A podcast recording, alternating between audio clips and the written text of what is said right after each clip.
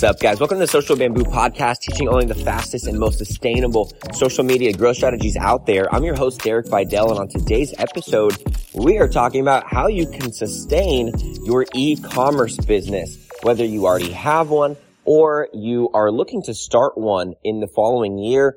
Uh, I'm going to give you some tips and some opportunities that I see out there. And these are episodes that a lot of people in my position actually don't want to put out. They don't want to put out too many, like, here's some hot businesses to start because there's a good chance they're looking at those uh, themselves as well. So uh, I am kind of looking at doing some of these things that I'm going to talk about today.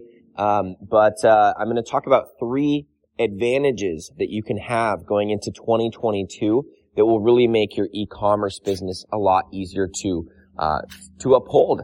And uh, just to let you know, if the audio is a little unclear today, I'm actually on my sister's farm right now. I had recorded uh, a bunch of video content for a, a series. I'm doing a two-part series on how to start and grow a podcast. And that was supposed to come out this week. It was supposed to come out last week, actually. And uh, I'm still working on it. I really just want to make sure the video has all of the recordings and tutorials and such like that that you would need in order to make it just as easy as possible for you. And I got to record a little bit more. So once I get home, then I will record the rest of that. But I am recording this outside in a barn today. So hopefully the background noise is mostly clear. I'll do my best uh, to remove that for you. And if you hear some goats, uh, don't be shocked.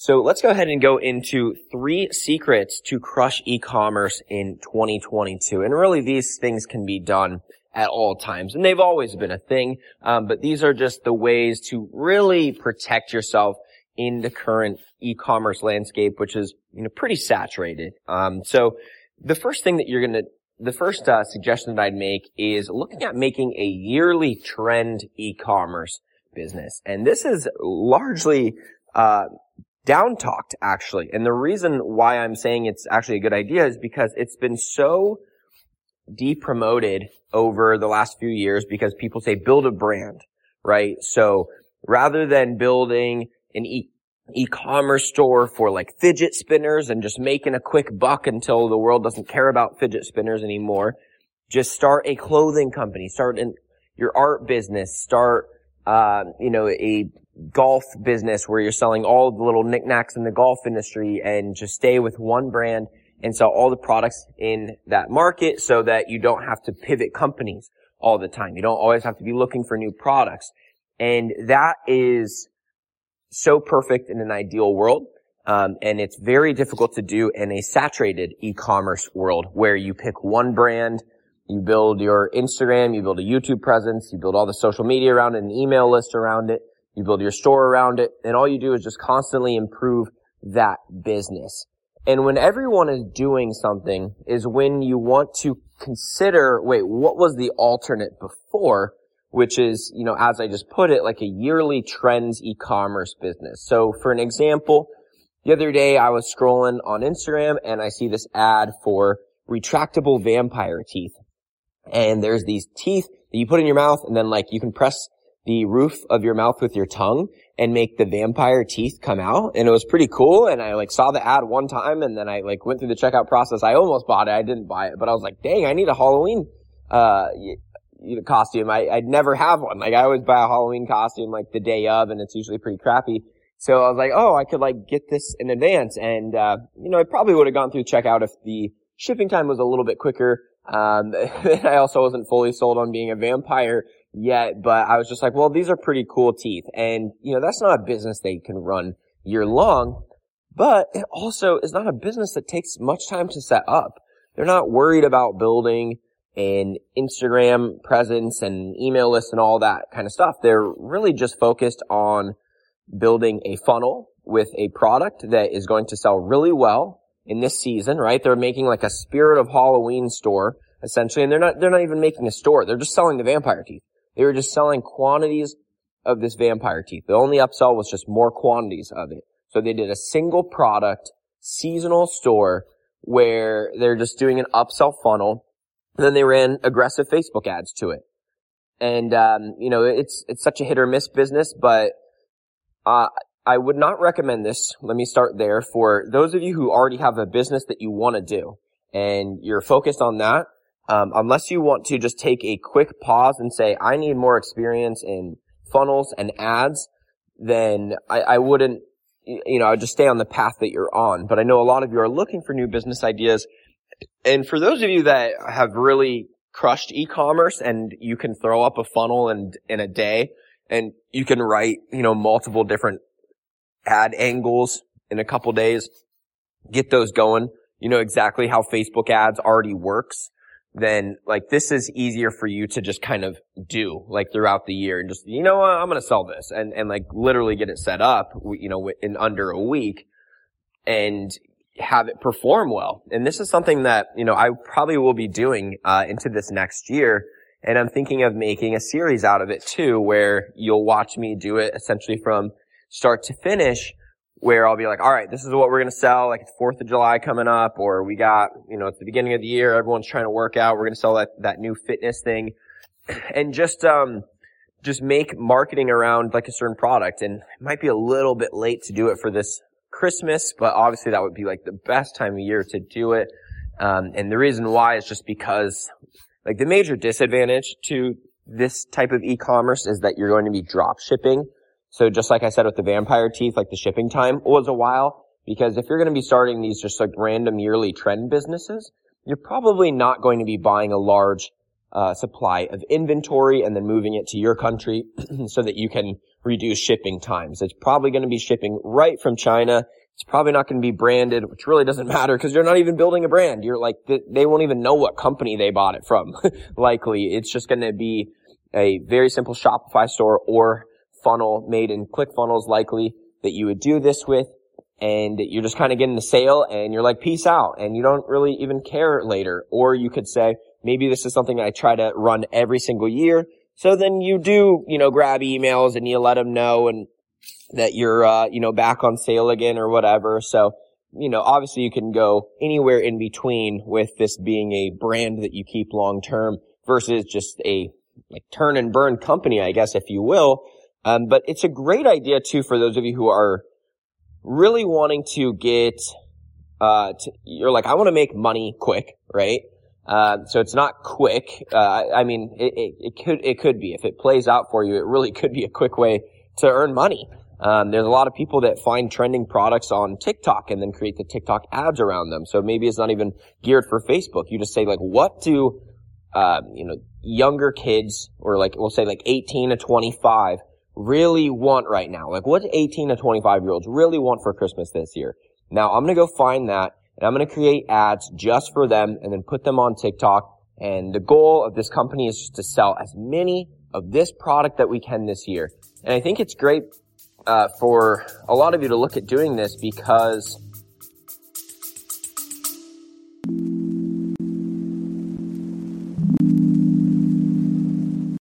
Did you know that you can change what you taste by what you hear?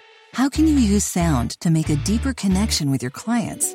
Can we be healed with sound? Sound influences people in their buying decisions and their daily lives. In the podcast Audio Branding, I explore all of this, both with my own observations as a voice actor of over 15 years and by interviewing knowledgeable professionals in the field of advertising, marketing, music, and science. To have a listen for yourself, visit audiobrandingpodcast.com. your offers, like maybe you're doing like an art store or something like that, it's, you're not able to like run aggressive ads to what you're doing. Um, you're more of a slower building business and you're finding people who like your art over time and it can be a slower build unless you run really aggressive ads. Um, but this kind of business, you can more comfortably run aggressive ads because it's like, yeah, who doesn't want to buy this during the holidays? Like you're, you're just selling stuff you're like, what's super easy to sell? It's not based around your passion project. Is kind of what I'm saying. When you base your business around your passion project and then subject to grow, you know, however fast it, it, you work on it and however long it takes you to really find, you know, what art or fashion you need to create or whatever products you're trying to invent and you're more guessing, right? But if you're like, all right, what do people already buy for sure around this time of year? And then how can I create a marketing campaign around it? Put it in front of my ideal customers, be aggressive with the ad spend, and then create like a funnel around it, And all we're doing is just sales. Like you are just a sales focused company. You're not really building a brand at all. You're just like, where's the customers? Where's the money flowing? And I'm just going to take a chunk of that. And it's a good way to just instantly get you sales and marketing skills, uh, rather than building a, a brand organically. So it's just kind of a, a trade-off of, all right, it's not my passion project, but it's a way to make money.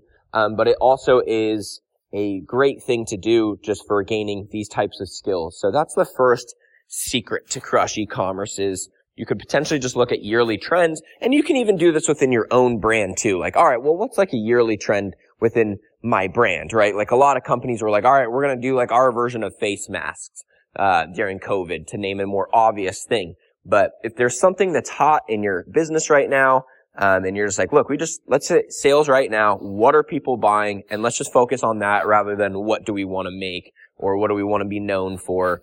You know, just kind of look at where's the money flowing. Uh, so the second thing we're going to talk about is having a supplier advantage.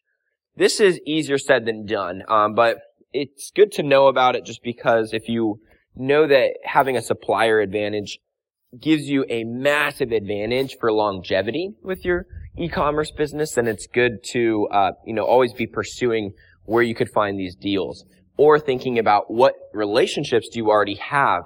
So on Amazon, there, uh, Amazon FBA, the reason why a lot of stores eventually closed down is because the Chinese manufacturer that they are buying from chooses to list in, you know, America or Australia or whatever, uh, Amazon store, like, uh, yeah, the Amazon store that they are selling at, and obviously they can undercut them. So it's like literally like I'm buying these little knickknacks from China for five bucks, and I'm selling them for ten, and then they, who gets them for a dollar fifty, decide to sell on the same Amazon store against me, right? Even though I'm the one buying from them, they are now selling against me in that same store. And because they get it so much cheaper, their margins are protected. They can spend more on advertising before getting a sale. Now there still is kind of advantage where you're the one writing the listing for your own country because I actually did have this same thing happen where the Chinese sellers came over, but we were able to still last for a while because we sold our product for much more. So then it just naturally created a perception of it was the quality product. And then we wrote the listing a lot better. So you oftentimes can still write the listing a lot better than these Chinese manufacturers who come over and they're just trying to throw it on, you know, America's uh, store, mostly because they're not also, you know, marketers. They're not online marketers. They're just like working in the manufacturing. They're like, here, just like throw it on there and just kind of type some basics about it. They're not really writing it uh, you know, with the American consumer in mind, and they probably don't understand your product as well as you do. They're, you know, even though they're manufacturing it, um, that's not necessarily their job to understand the market. Um, so you can usually write a much better listing than them, and then you can brand it, and you should definitely not play the price game with them. Obviously, you can't win on the lower the price game. So you want to take the opposite approach. If you're not, if you don't have the supplier advantage, you'll want to price significantly higher just to create an allure that your product is better. Um, and I was able to last for a while, just like to throw some numbers out. There was a product we were selling that we were buying for like three bucks. Who knows what the Chinese sellers were actually getting it for, but we would sell it for like 16 on Amazon and the manufacturers that we were like buying from were also selling on Amazon and they would sell it for like eight, right? So like a lot of people would be like, it looks like the same product and they would take the $8 option.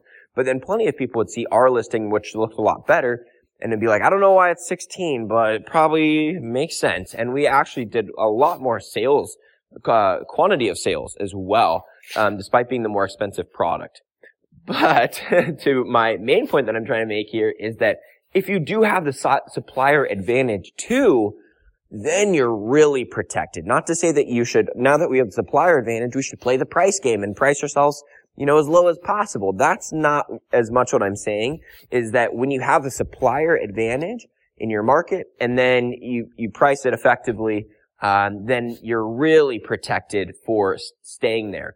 Otherwise, a lot of people eventually leave Amazon just because, you know, basically we had just so many other Chinese manufacturers of these products just list on Amazon that it just got kind of drowned out. The, the PPC got more and more expensive. If you know how Amazon works, you know, just basically it's all bidding wars and advertising. So there's more people advertising on those keyword searches. So it just got more expensive and the margins just got thinner and thinner, uh, to the point where it was just not even worth the time to sustain some of those cheaper products that we were selling on Amazon. And that's kind of what happens.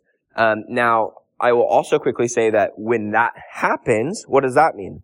It means that a lot of opportunities just got created too. So when you hear like everyone's leaving Amazon, that means it might be a good time to look at it again. So I'm going to do an episode coming up soon of whether testing whether or not your product should be sold on Amazon FBA or not. I'm going to be going over all the fees over that and how to do your math to figure out if it would make sense for you to list your product on Amazon FBA. So be sure to subscribe if you want to hear that episode coming up. And, um, yeah, so, you know, that's kind of where the trend is going. A lot of people are leaving just because their own suppliers, um, are competing against them. So how does this pertain to you? I mean, first off, consult what relationships do I have that you know, already that could maybe give me some kind of supplier advantage and some kind of means of e-commerce. For most of you, that answer is going to be none. Um, but it means that you really need to focus on building relationships with your suppliers over time. It means that you should look for once you have a product that's selling really well in your country, then maybe you can create a contract with the manufacturer where you are the sole distributor in your country. That's a, a deal that can be made. And um, basically, you just commit to buying certain amounts, and you just kind of get something in writing.